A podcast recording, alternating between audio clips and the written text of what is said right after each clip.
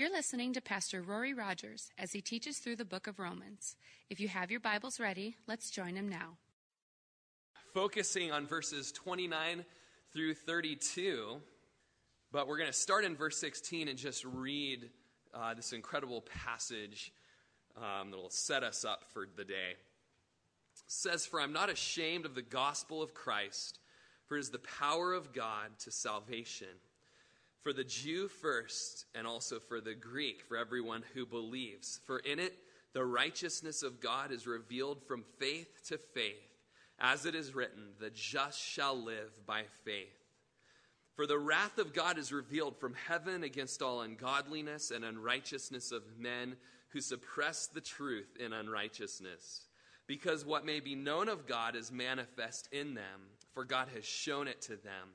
For since the creation of the world, his invisible attributes are clearly seen, being understood by the things that are made, even his eternal power and Godhead, so that they are without excuse. Because although they knew God, they did not glorify him as God, nor were thankful, but became futile in their thoughts, and their foolish hearts were darkened. Professing to be wise, they became fools and changed the glory of the incorruptible God into an image made like corruptible man and birds and four footed animals and creeping things.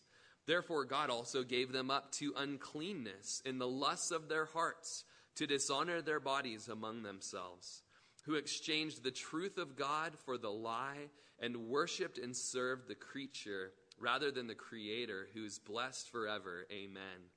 For this reason, God gave them up to vile passions, for even their women exchanged the natural use for what is against nature. Likewise, also the men, leaving the natural use of the woman, burned in their lust for one another, men with men committing what is shameful, and receiving in themselves the penalty of their error which was due.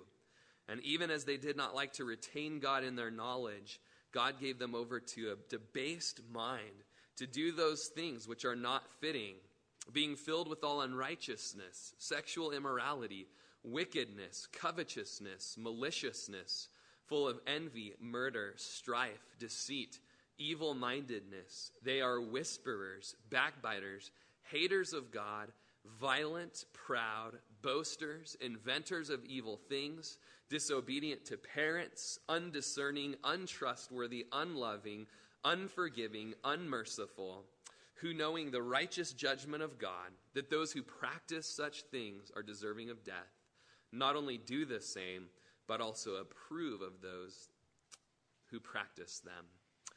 And so, Lord, as we come to your word, uh, just this incredible legal document of Romans that, Lord, just indicts all men to be sold under sin, to be depraved, to be unholy, and to be wicked. Lord, we thank you that you don't just leave us there. You don't just leave us hanging. You don't just leave us with the back the black backdrop. But Lord, you also bring the, the glorious gem of the gospel. You bring the beautiful plan of redemption of mankind. And so today, Lord, we invite you to indict us and to convict us of sin. But Lord, we pray by your Spirit you would reveal to us redemption and forgiveness.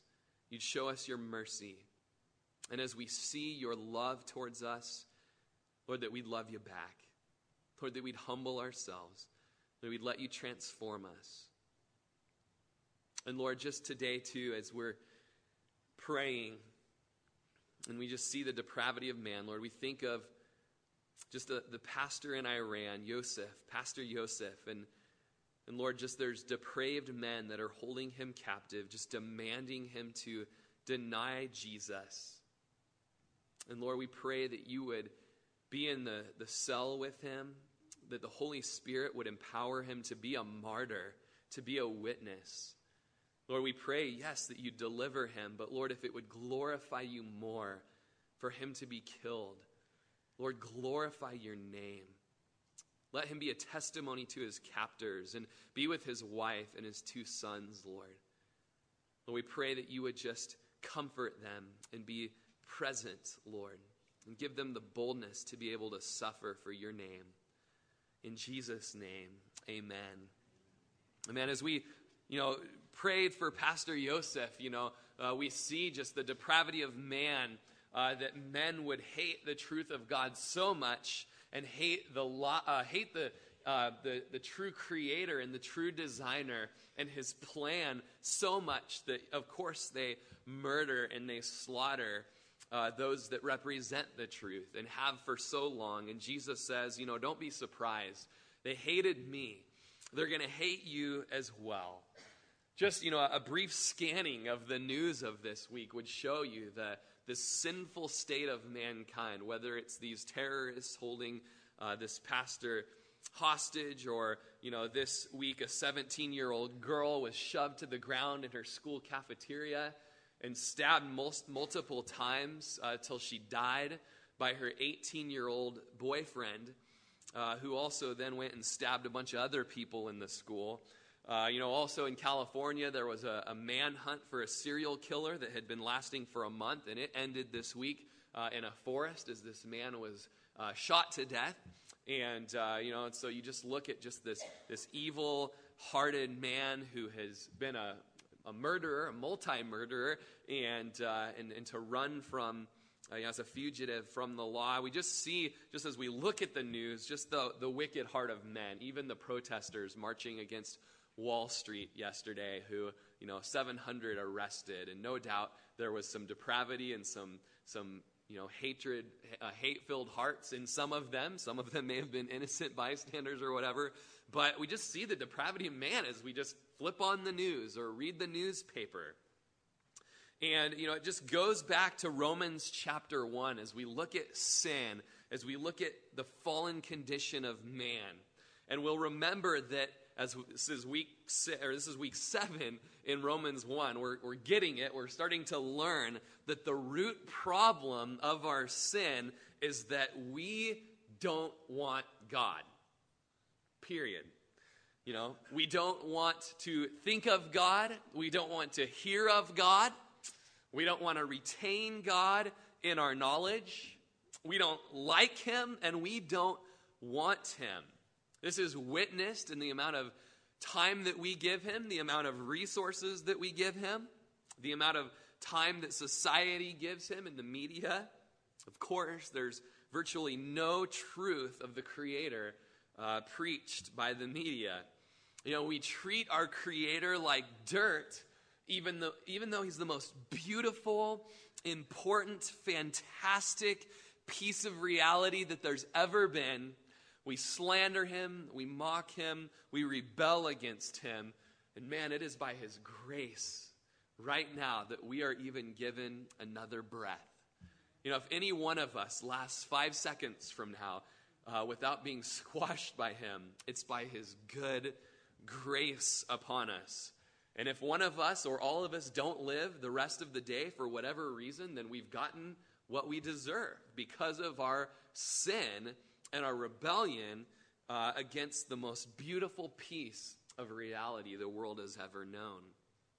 Now, as we've been studying Romans, and as we just read, hopefully you, you caught it in verses 19 through 21, that even though man knows in his heart that there's a creator, knowing in his heart, and it's being testified by creation all around him from the, the rising and the setting of the sun and all of its beauty to the, uh, you know, the beauty of the birds and the power of the ocean and the, you know, the majesty of the mountains, all testifying of an incredible designer with an eternal nature.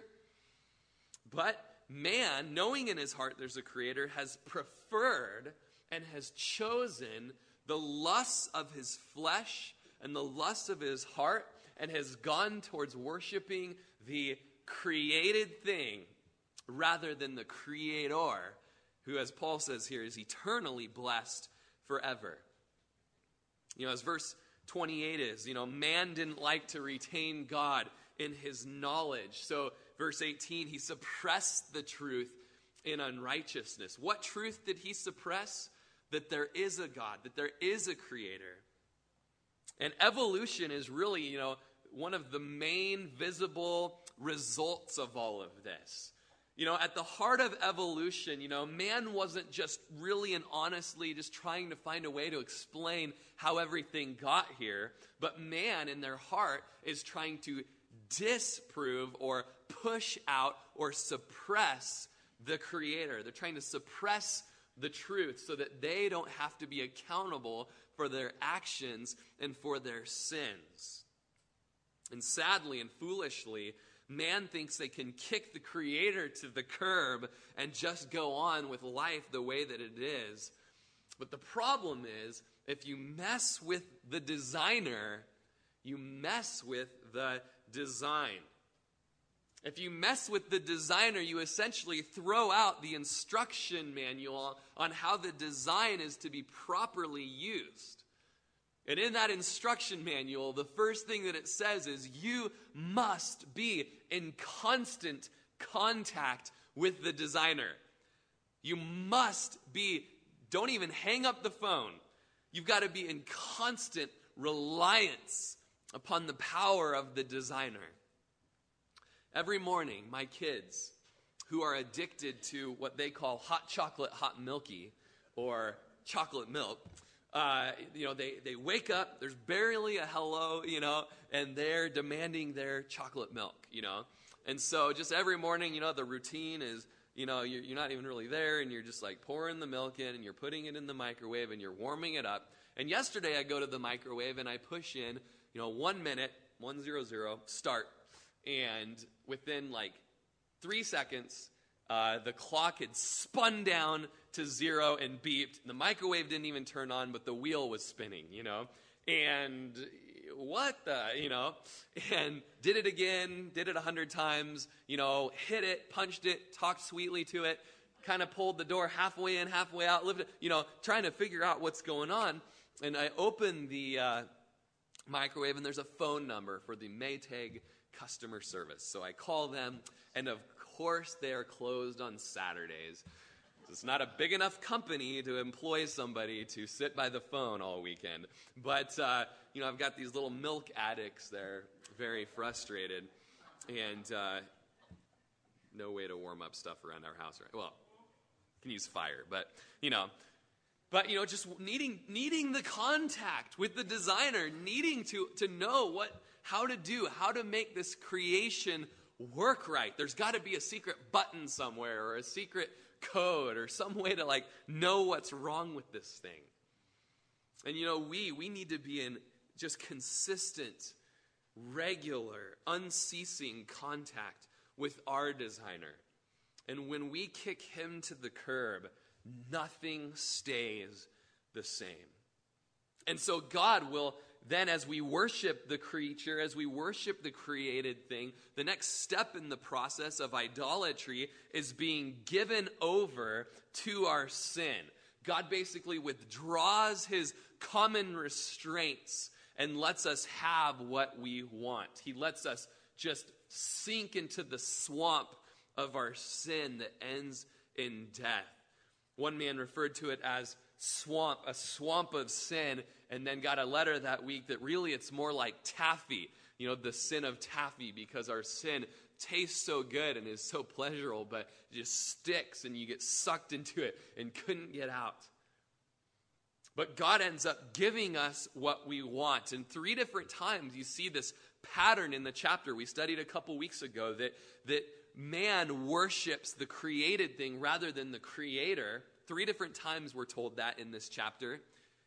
And three different times we're told that man is given up to have what they want. And then three different times we're told that man will face the judgment of that giving over. The giving over actually being the first part of that judgment. There's this not retaining God in our knowledge. There's this suppression of the truth. There's this pushing away of God. And in verse 24 and 26 and 28, it says that God gave them up to uncleanness and to lust, verse 24, to vile passions, verse 26, and to a debased mind, verse 28. Literally, chapter 1 is telling us that man put God to the test, didn't like the results, And so they abandoned God. As Job 12 14, they say to God, Depart from us, for we don't desire the knowledge of your ways. One woman put it that he's like the Mr. Potato Head God. You know, we like to add and take away whatever we want from our God until he's finally what we want him to be. That's not really how the God of the Bible uh, is and responds. He is truth, He is holy, He is righteous, He is love, He is gracious, He's forgiving, He's merciful, but He is a just and righteous God who cannot be in the presence of sin. And so, this effect of this idolatry and this giving over is seen there in verse 28 that they're given over to a debased mind, a worthless mind. As people continue to surrender to the lusts of the flesh and serve and worship the creature rather than the creator, God says, Fine, you want that? You won't repent? You are being given over right now to a crazy mind, a worthless mind. And all week long, just the Lord's been showing me, actually, two weeks, the Lord's just been showing me that when people and when you, here today, keep practicing sin, you begin to go crazy. Seriously. Biblically, you begin to have a debased mind that all the amounts of pills and all of the amounts of psychiatric care cannot help because you've thrown away your designer and you've thrown away his manual and you've said, Forget you, Creator. I want what I want. You don't really know. And so God says, Fine. Have it your way. I'm giving you what you want a debased mind. And you guys know, and you've seen it, that the more people dive into their sin and wallow in their sin, the less logical they become, the less, you know, less reason they have in their minds, and really they just become weird. Really. It's weird. Your actions are weird, bro. I'm just going to be honest with you. There's no reasoning, there's no logic in what you're doing. I can tell that that you know you're not a, a crazy person, but this sin is making you crazy. And we need to come and we need to repent and we need to see what Romans chapter 12, verse 2 tells us that no longer should we be conformed to the world and squeezed into the mold of the world, which will end in just a, a psychotic, crazy mind, a debased mind, but we need to be renewed we need to have our minds washed in the water of the Word. We spend time in the presence of the Lord and, and let truth soak in. Let me just tell you if you keep up this practice of rejecting the truth, you're going to begin doing crazy things. In studying last week for the, the homosexuality study, just so crazy that, that you know, lesbian women are 500 times more likely to get in traffic accidents than uh, straight women. It's what? How? What? Come on. What? And it's just like, man, when we are in our sin and we're rejecting God, we're thinking our sin, we're just consumed by sin. And, you know, homosexuality, which is that ultimate picture of worshiping the creature, something like us, exactly like me, rather than worshiping the creator. It's just this picture of a, of just a debased mind. Just not reasoning right, not functioning right. Oh, but the beautiful gem of the gospel is that God can forgive and He can heal and He can restore and He can renew the mind by the power of His Spirit. The mind that verse 28 tell us becomes debased in our wallowing of sin, not just referring to our intellectual capacity, to reason, but to our will and our moral reasoning. Because God gave us over, we're unable to think rightly. Our mind was designed to do what it was called to do, and that is to worship God. That is our chief end, people, is to worship God. And when we are not worshiping, no matter what we're doing, it's wickedness. No matter what we're doing. Deuteronomy 32, reading it this week. The man, if you're not in the center of the will of God and walking with Him, if you're rebelling against Him and stiffening your neck and hardening your heart to Him, then man, everything you do is evil and it's vile and it's wickedness. We tend to excuse ourselves based on how we see things rather than on how God sees them. We try to analyze ourselves from a state of depravity. And I'll tell you what, if you're analyzing yourself and doing a scan with your mind, your depraved mind, am I good? Oh, I'm good. You're always going to come out with, I'm good. Um, it feels good. It seems good, or everything around me seems to be going well. It's pleasurable. And we're going to walk away nearly every time with a false result of the problem, with a false scan. But when we come to the perfect, pure Word of God, and we say, like David said, Search me, O Lord, and try my heart. See if there be any wicked way in me. The man, I'll tell you what, the scan's going to come back with all sorts of, of wicked things and sinful things and lustful and unclean things. And as the Lord comes back with that scan, we can say, I see what you see, Lord. I don't want none of that. I confess it to you. I see what you see, and I repent. And Lord, I, I pray you'd even grant me repentance, that I, just I would, I would understand completely how you see these things. It's sin, and I turn from it. Here in verses 29 through 31, we see th- 23 different kinds of evil. This longest list of sin in the Bible, just spread out for us. It's here that we see our total need for the gospel. And we read through it once, and we're going to go through it a little slow, slower.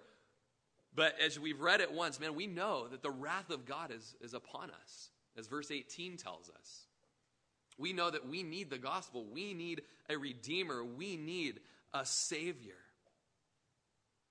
We need this savior because our sinful condition yields 23 different just kinds of evil. And of course, this isn't the extensive list. You know, the scripture has even more than what is just here.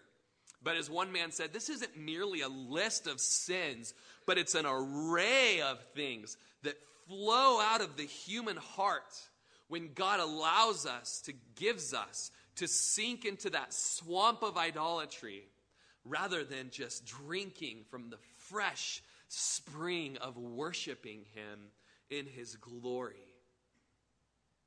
There's a long list of sins here to show us every kind of evil is a God issue in our lives. And before we even get into it, just do a scan and maybe take your pen and just notice these prefacing words that are used to describe these sins. Verse 18 these are ungodly things, unrighteous things. Verse 20 they are futile thinking. You know, they're, they're part of craziness, foolishness, and, uh, you know, having a dark heart, verse 20 tells us.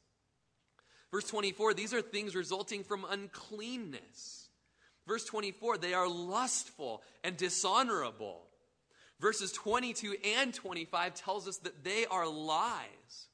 Verse 26 and 27 say that they are vile, against nature, lustful, shameful, evidence of a debased mind, not fitting. And of course, those are reference to homosexuality, but it's all the same thing. It's all idolatry. It's all the result of sin, de-godding God, as we've been studying. This vice list that we're going to look at all stem from de-godding God, making God small, making him fit into our box, worshiping created things rather than the designer, rather than the creator. And as we get into this, we're going to see different capacities of these sins in our lives. As we get right into verse 29, we see that these that we're being filled with unrighteousness. It refers to a current state of our heart. We are in this state of depravity where we are just being filled with these things. Starting off with unrighteousness, one of the words used for sin, along with iniquity. Speaking of not doing what we should be doing to fulfill righteousness. And it leads into this that we're being filled with sexual immorality. We did a deep study on what sexual immorality is in our Acts 15 study, and you can go back and listen to it online. But sexual immorality or fornication, it's the Greek word porneia, it's where we get our word pornography. It's this junk drawer term, meaning and referring to every kind of sex outside of marriage. I love that fornication is the word used because we, in our depraved state and in our debased mind, we try to justify our sin. You know, well, this isn't really, this technically this sexual sin, and this, and we can create all, I mean, the, the, the filthy mind and its sin has created so many different forms of sexual sin that even if we listed everything we could think of, our filthy heart could think of something else to do and maybe get by, because technically that's not mentioned in the scriptures. Well, hey, it's mentioned sexual immorality. If it's outside of marriage, it is sexual immorality. And you need to repent. Man, this is just a sin that so many people are lied about. You know, they lie in their heart and they receive lies from others. You know, we lie and say that we love these people, so we're going to sleep with them, we're going to live with them, we're going to act as if we're married when we're not married. In fact, we have no intention on getting married. Just honestly, ladies, you should just read between the lines. If someone wants to sleep with you and doesn't want to marry you, you got to know what's happening. There's something wrong there. You got to kick him to the curb. But we lie to ourselves. It's okay in this form and this fashion. Don't exchange the truth for a lie. Confess, I've been believing the lie, Lord. Lord, and you created sex and purity, and it's to be a picture of intimacy with Christ that's how you designed it. Lord, we want to use it the way you've designed it within the covenant of marriage. We're filled with unrighteousness. We're filled with sexual immorality, just that junk drawer term of every kind of sex outside of marriage that you can think of.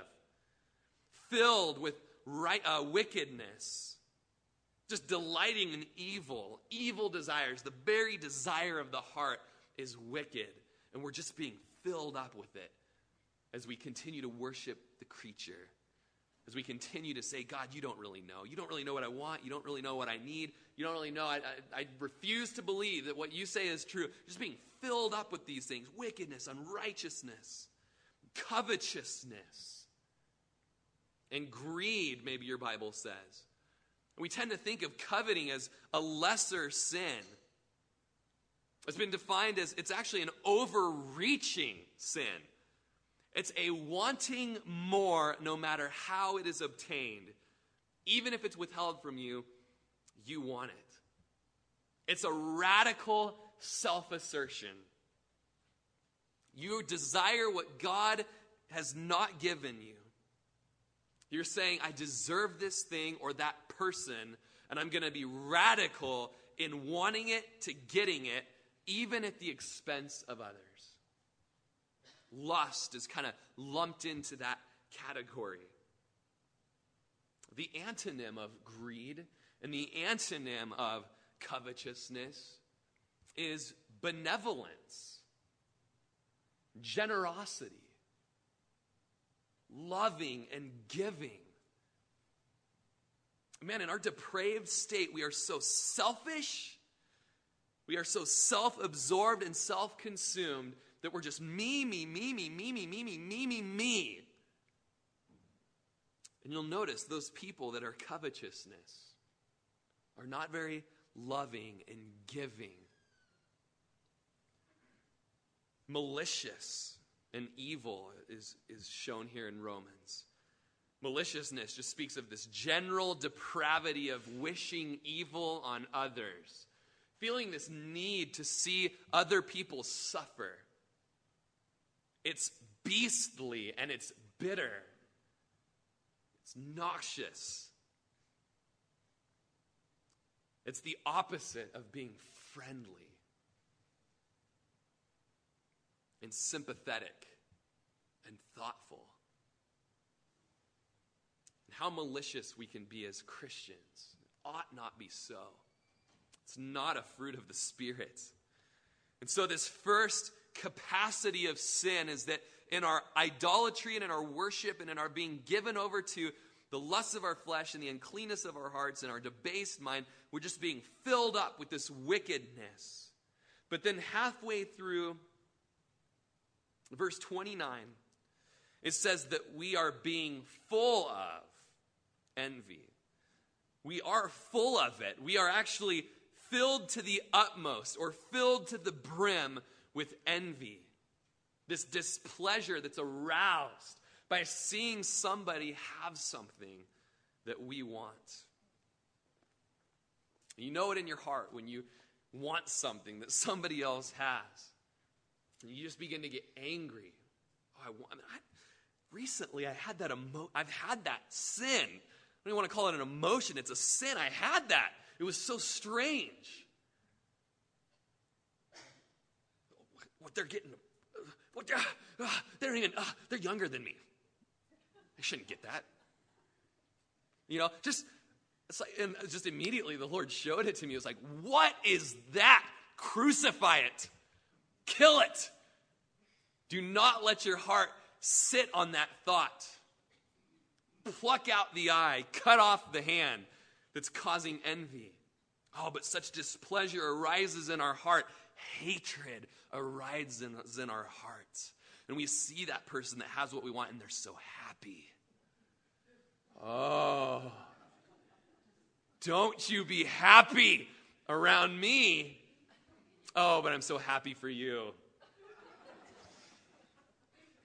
Oh, my knife accidentally fell into your tire.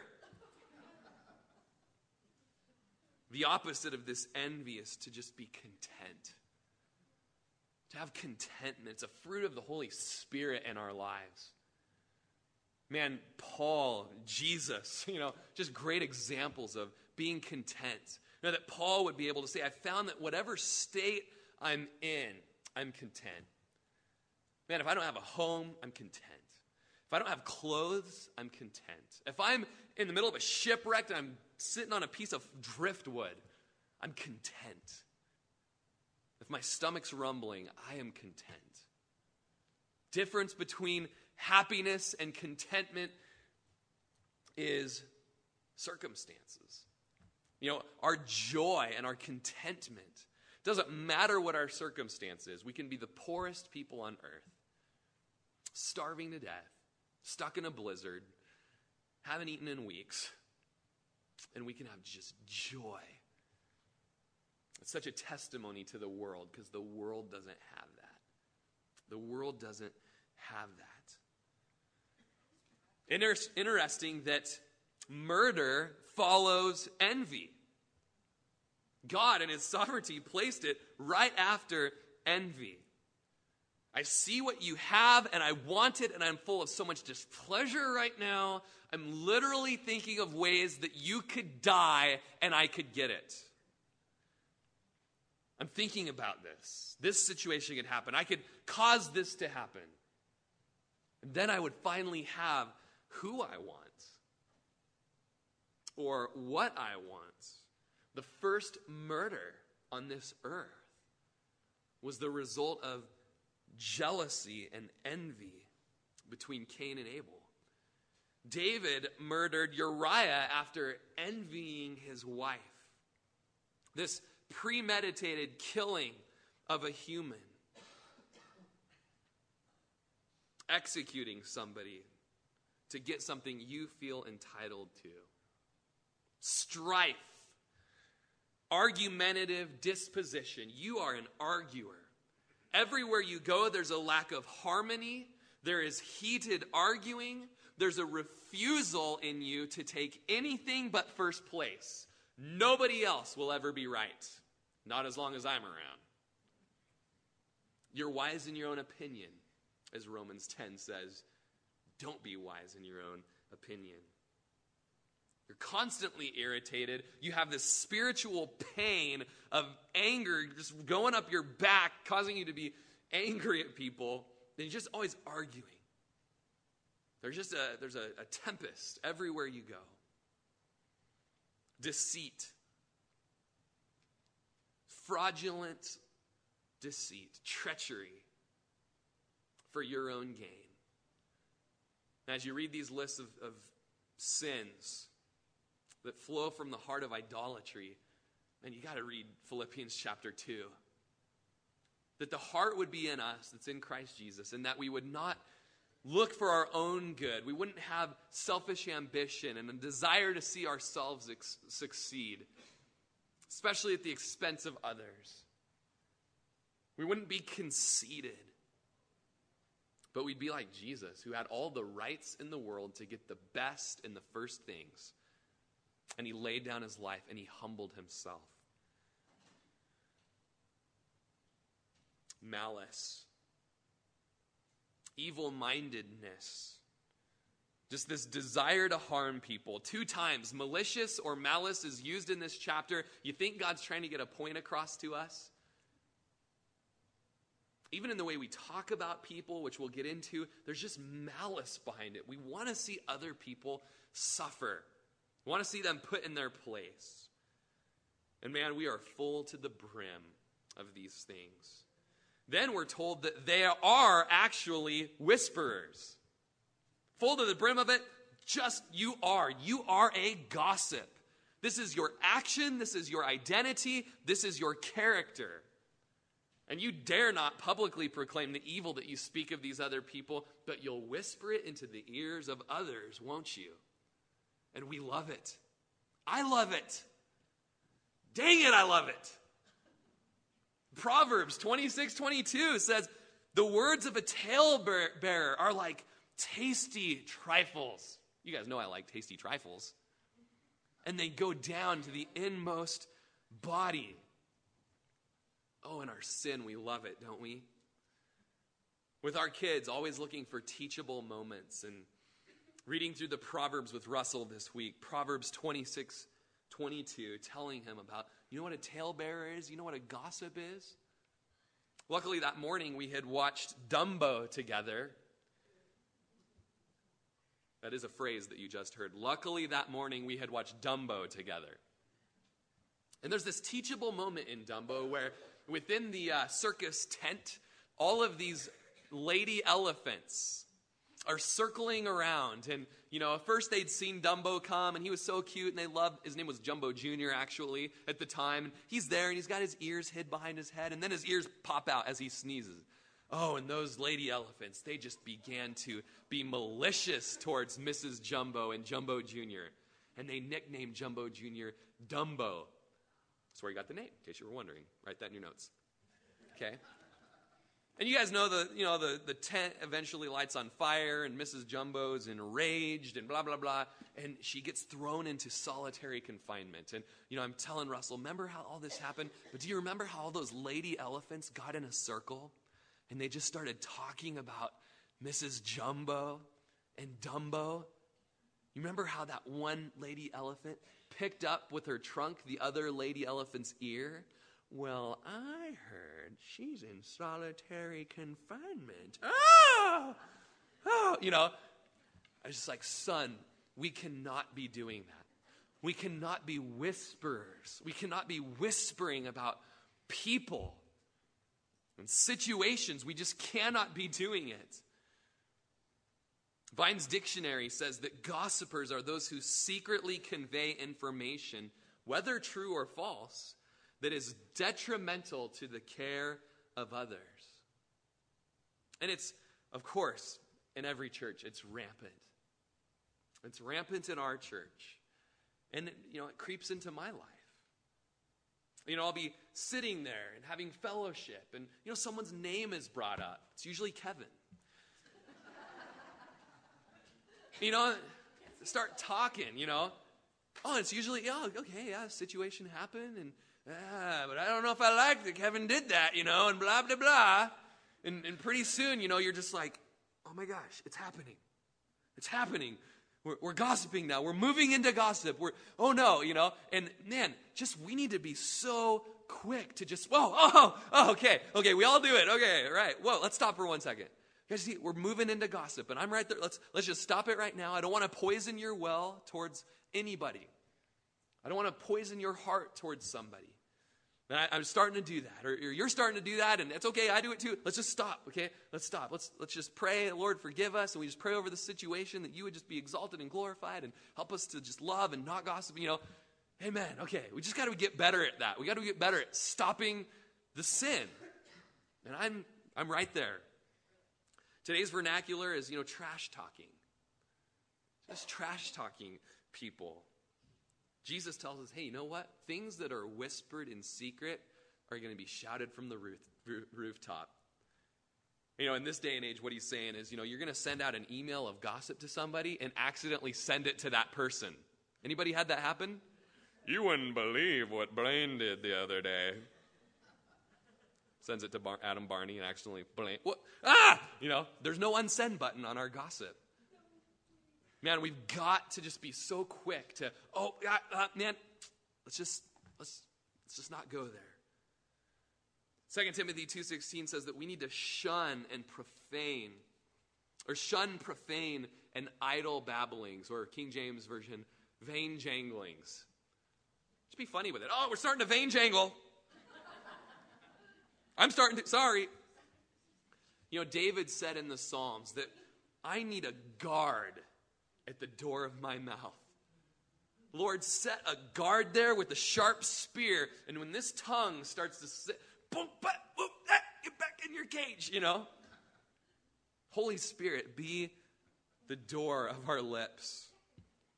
We are whisperers,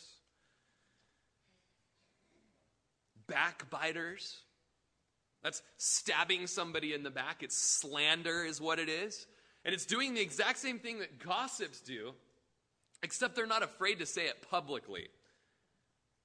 And often the justification in a slanderer's heart is they'll say, hey, at least I said it publicly. Or I would tell this to them to their face. Well, have you? It's kind of awkward, you know? And we just begin to slander each other and, and say it publicly. Might be something that's true, but it's detrimental to the welfare of the other person, even in the way you're communicating it. Haters of God. This is lacking a fear of God. And obviously, in the context of the whole chapter, it's just somebody that, man, I, you won't be my creator. You won't be the one I'm accountable to. No God. Violence or insolent treating others evilly, insulting people and mistreating people, injuring others. Maybe not even physically. Proud. This proud is evidence of a debased mind, of foolishness. It's arrogance. It's even in your thoughts that you, presu- you presume yourself to be better than everyone else. You're placing yourself as a God assuming you're better than everybody else. One thing that the Lord absolutely hates is a haughty look. A haughty look. It's amazing that, you know, you can just be going about your life and the Lord will say, Rory, I'm noticing a haughty look in you. It's happening this year. So I'm trying to just be like, how do you walk not haughty? You're not a haughty. Go back to the middle school days of just no body awareness whatsoever, you know.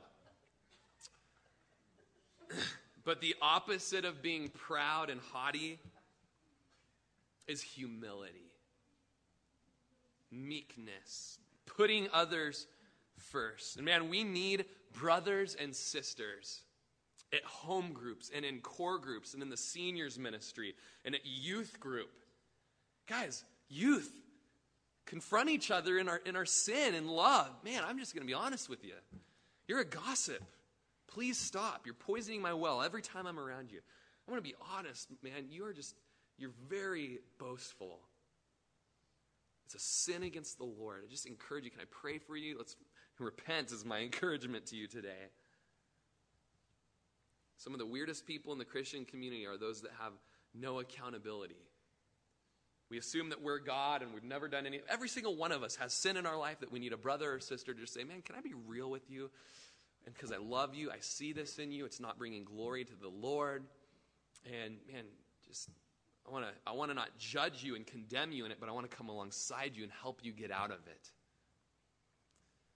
Boasters, constantly bragging about themselves. Me, me, as my favorite comedian Brian Regan says. You know, they're me monsters. Me.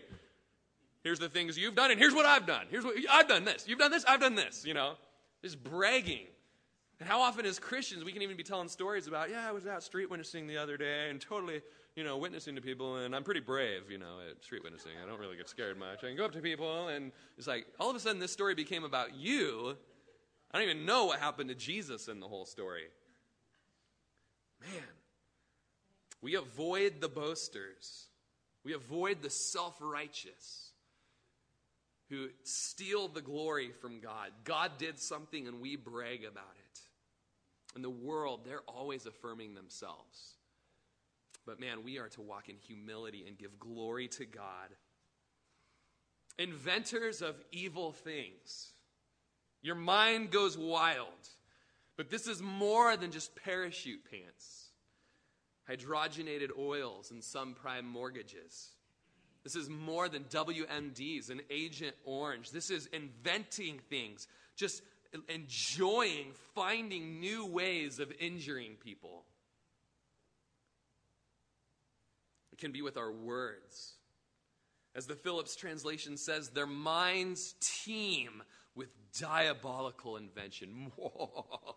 you know, I know what I can do. Man, Facebook is just the place, right? I'm going to put a random little phrase out there to just bash on somebody. Just inventing all sorts of, of wicked things. We have this group of sin next that it's just sin that affects even the family structure. Disobedient to parents. And especially you high schoolers, middle schoolers, and, and younger. Those of you that haven't left the house yet. Man, I pray that the Holy Spirit would strike a sobriety in you at the depth of wickedness in dishonoring your father and mother. That in the law, you'd be stoned to death in the streets. If you were caught doing with what a lot of you do to your parents, the way you talk to them, the way you treat them, the, your gestures towards them, it is not okay. It is sin. And if you continue you're going to become more and more foolish, more and more crazy, more and more depraved.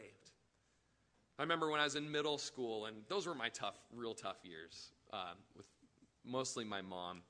And when, you know, in my pride and thinking I knew better than everybody else, most seventh graders do know more than most people. Um, but I would get grounded, mostly from TV. And, you know, I had to write Ephesians 6, one through three out like a hundred times before I'd get an hour of TV restored. And obviously, you can tell what my God was was TV at the time. But writing out, children, obey your parents in the Lord, for this is right. It's right. There is a truth. Don't suppress that truth. When you're disobedient to your parents, you are lying to yourself. Honor your father and your mother, which is the first commandment with promise, that it may be well with you and that you may live long on the earth. Man, there is healthiness in obeying moms and dads and honoring them, giving them the highest respect that you can give a human being. Man, we think of the Medal of Honor and just someone that won that because of just going above and beyond the call of duty in the military and in warfare and just conquering fears. And just, man, if I met someone with the Medal of Honor, gosh, I would really love to spend some time with that guy and just ah, honor him. Not worship him, but just honor him. And to have, the same respect towards our parents. You will never find anybody in the world that loves you more than your mom or your dad or that cares more. And pray for them because they're just people. The very next verse in Ephesians says, and, and parents, don't provoke your children to wrath, because we're just sinners as parents. But children, obey those parents. Undiscerning. This affects the family structure. For those of you that just are foolish and without understanding and unintelligent. There's no discernment because you've been given over to your sin. Your moral reasoning is incapacitated because you're unwilling to listen to God. Your brain doesn't even function right anymore. And that the Holy Spirit might just show you, man, I have just been making really foolish decisions. God has given me over to this a debased mind. And that today He would renew your mind. Just confess to Him, Lord, in my disobedience, I've become undiscerning. I'm just making the dumbest decisions. And today you can repent of your sin and have your mind just begin. Today can be the first day that your, the renewal of your mind takes place. Untrustworthy. Again, affecting the family structure. Literally, this person is a covenant breaker, treacherous dangerously unstable and unpredictable. And to just be going through the grief of hearing of friends whose, whether the husband or the wife just comes home from work one day and says, I don't love you, I've never loved you, get out of my house. And, and many of us have, you know, either had that happen to us or have walked through that with somebody. People that have been married for 15 years. And that a spouse could come in and just say, I don't love you and I'm not going to hear anything you have to say. I don't want to hear it. I'm not going to listen to the scriptures. And you know what that is? You know what that heart is that would say that, that would be a covenant breaker? It's someone who has been giving for a long time, giving into sin, exchanging the truth of God for a lie, worshiping the creature rather than the creator, worshiping that man, another man or another woman or another idea of whatever, coveting and envying, and just deeper and deeper and deeper. Just that the mind can't even reason. Covenant breakers, unloving. I call this the unverse, verse 31. Undiscerning, untrustworthy, unloving. Failure to show the right kind of affection within a family relationship. Appropriate love and affection, physical and emotional. I'm just so sad to hear how many dads don't ever tell their sons that they love them. Their whole life will go by. I can't kiss my son enough. I can't tell him I love him enough. There's no doubt I know that he knows I love him. Unmerciful, showing no mercy, passing by someone while they're in pain or dying or in need or broken down on the side of the road.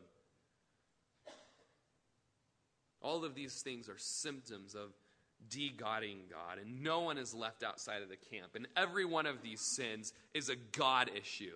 Our murder numbers in America, it's a God issue.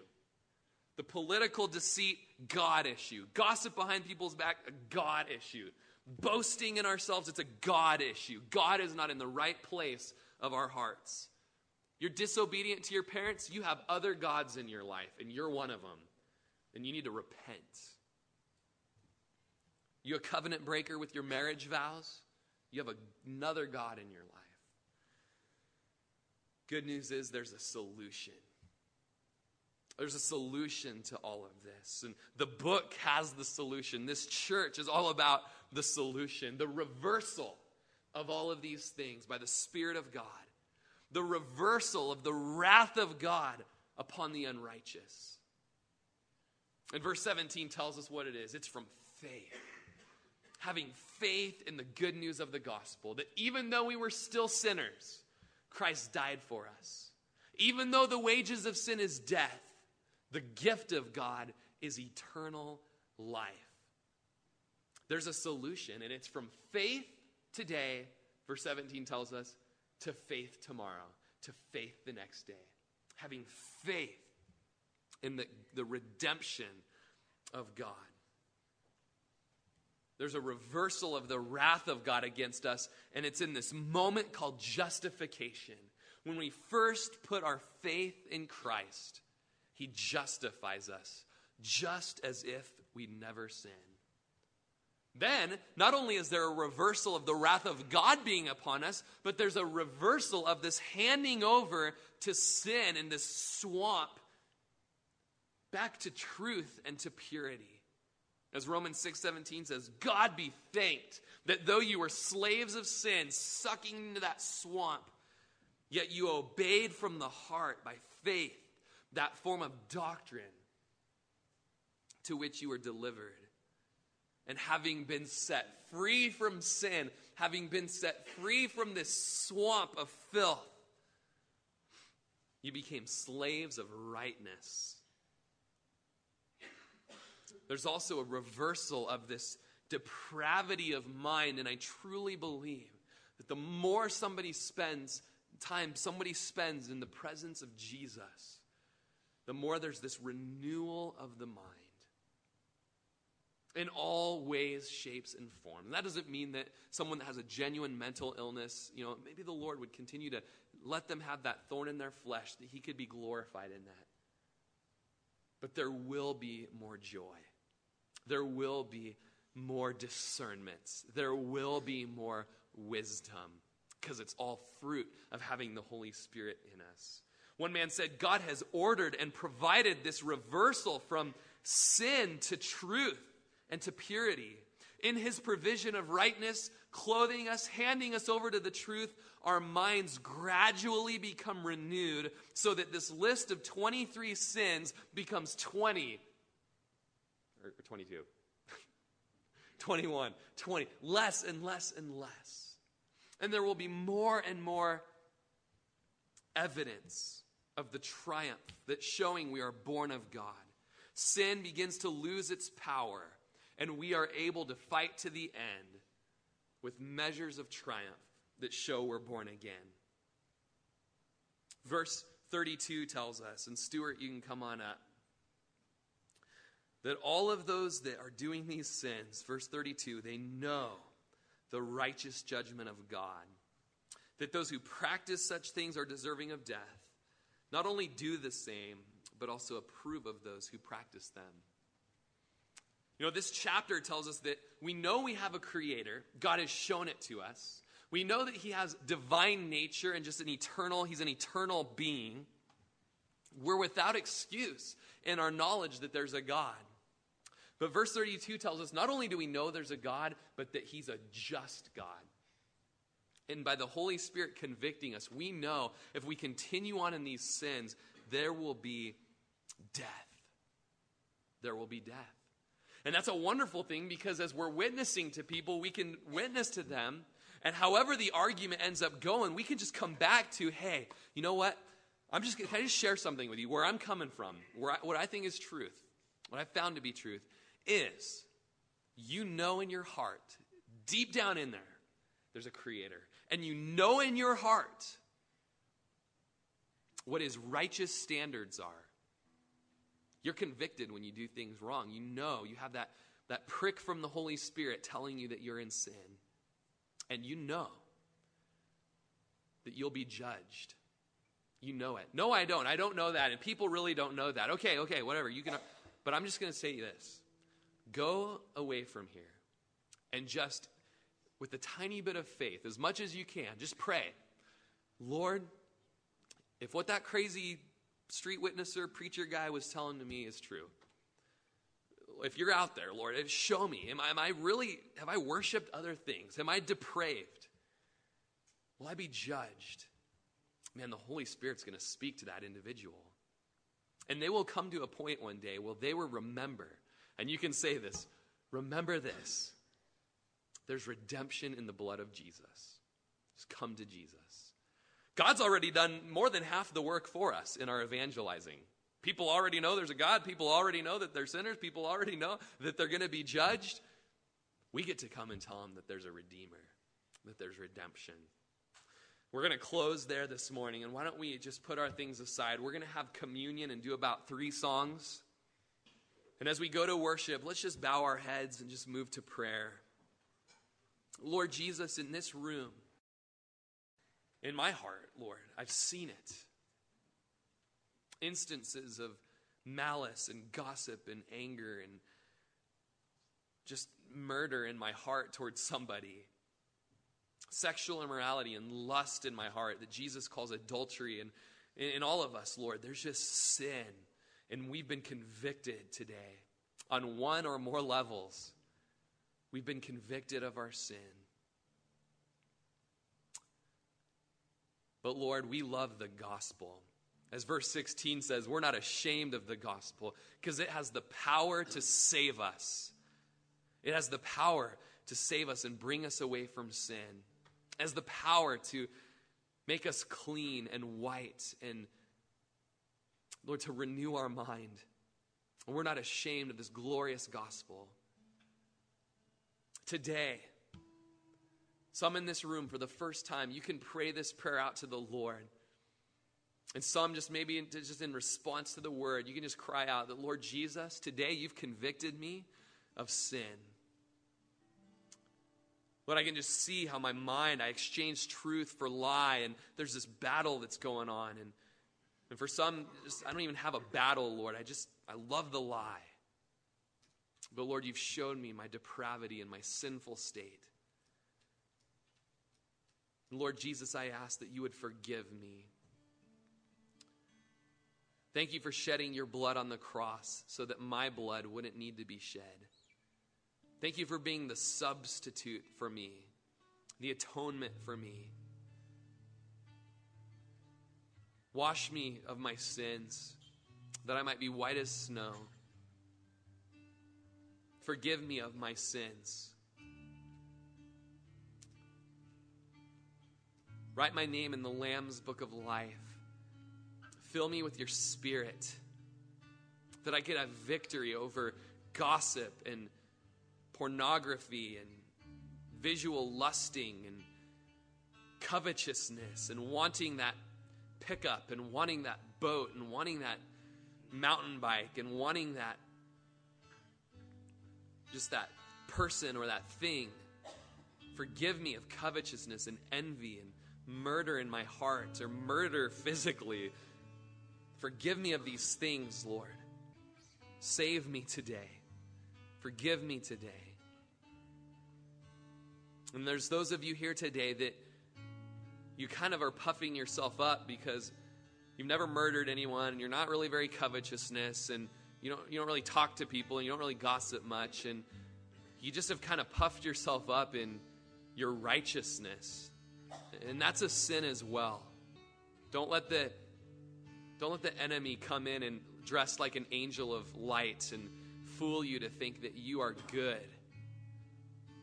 Your heart is deceitful, you are desperately wicked, and you are just as much in need of a Savior.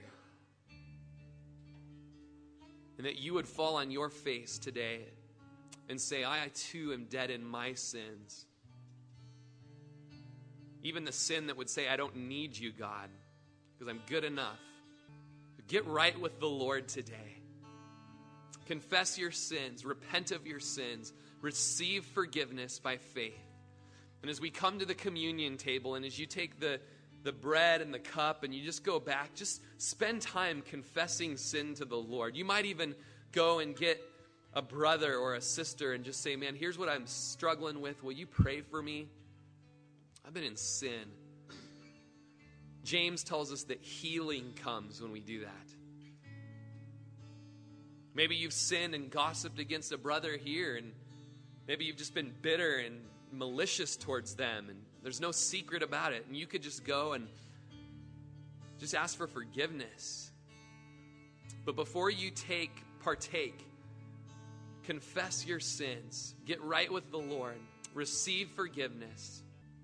Lord, we thank you for your blood and we thank you for your body broken and shed for us. That we wouldn't need to be broken, that our blood wouldn't need to be shed. We worship you as we commune with you today. You've been listening to Pastor Rory Rogers, pastor of Calvary Chapel of Crook County, located in Prineville, Oregon. For more information on this ministry, or if you'd like to contribute, please feel free to write us at P.O. Box 378, Prineville, Oregon 97754, or check us out further at our website at www.calvarycrookcounty.com. We thank you so much for listening, and we pray that this ministry has blessed you.